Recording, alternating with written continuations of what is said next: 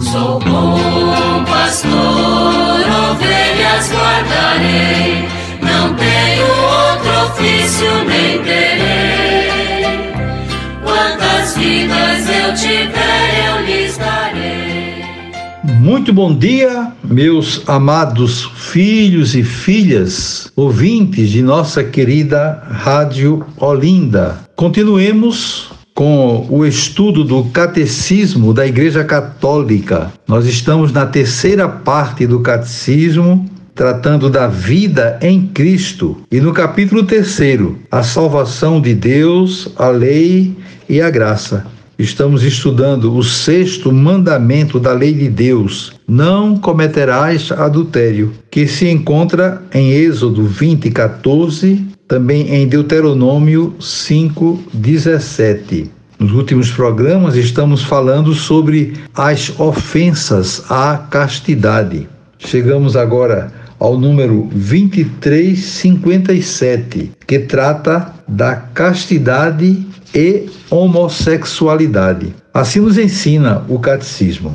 A homossexualidade designa as relações entre homens e mulheres que sentem atração sexual exclusiva ou predominante por pessoas do mesmo sexo. A homossexualidade se reveste de formas muito variáveis ao longo dos séculos e das culturas. A sua gênese psíquica continua amplamente inexplicada apoiando-se na Sagrada Escritura, que os apresenta como depravações graves, a tradição sempre declarou que os atos de homossexualidade são intrinsecamente desordenados, são contrários à lei natural, fecham o ato sexual ao dom da vida, não procedem de uma complementariedade afetiva e sexual verdadeira.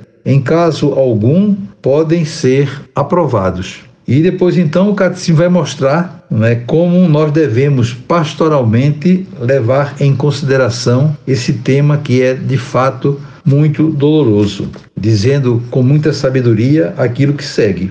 Um número não negligenciável de homens e mulheres apresenta tendências homossexuais inatas. Não são eles que escolheram sua condição homossexual. Para a maioria, pois, esta constitui uma provação. Devem ser acolhidos com respeito, compaixão e delicadeza. Evitar-se-á para com eles todo sinal de discriminação injusta estas pessoas são chamadas a realizar a vontade de Deus na sua vida. E se forem cristãos, a unir ao sacrifício da cruz do Senhor as dificuldades que podem encontrar por causa da sua condição.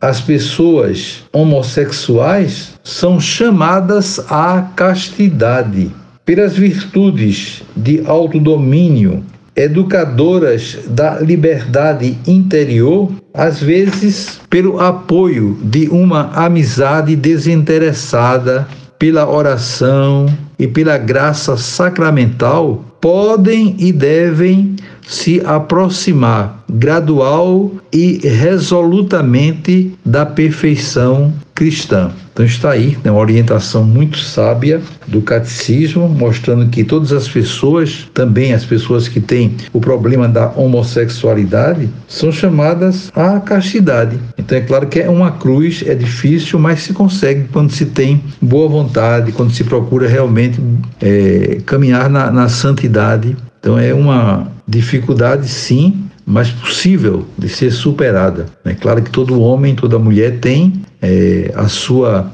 é, sexualidade normal, mas é possível renunciar a isso, né, buscando é, direcionar toda a sua afetividade para as coisas de Deus e assim então vai se conseguindo avançar, contando com a força da oração, com o apoio dos irmãos, com o apoio né, da igreja. Então, que nessa, nessa direção procuremos todos caminhar hetero e homossexuais, buscando realmente viver plenamente a palavra de Deus. Desejo a todos vocês um dia maravilhoso. Amanhã, se Deus quiser, voltaremos a nos encontrar e sobre todos vocês venham as bênçãos do Pai, do Filho e do Espírito Santo.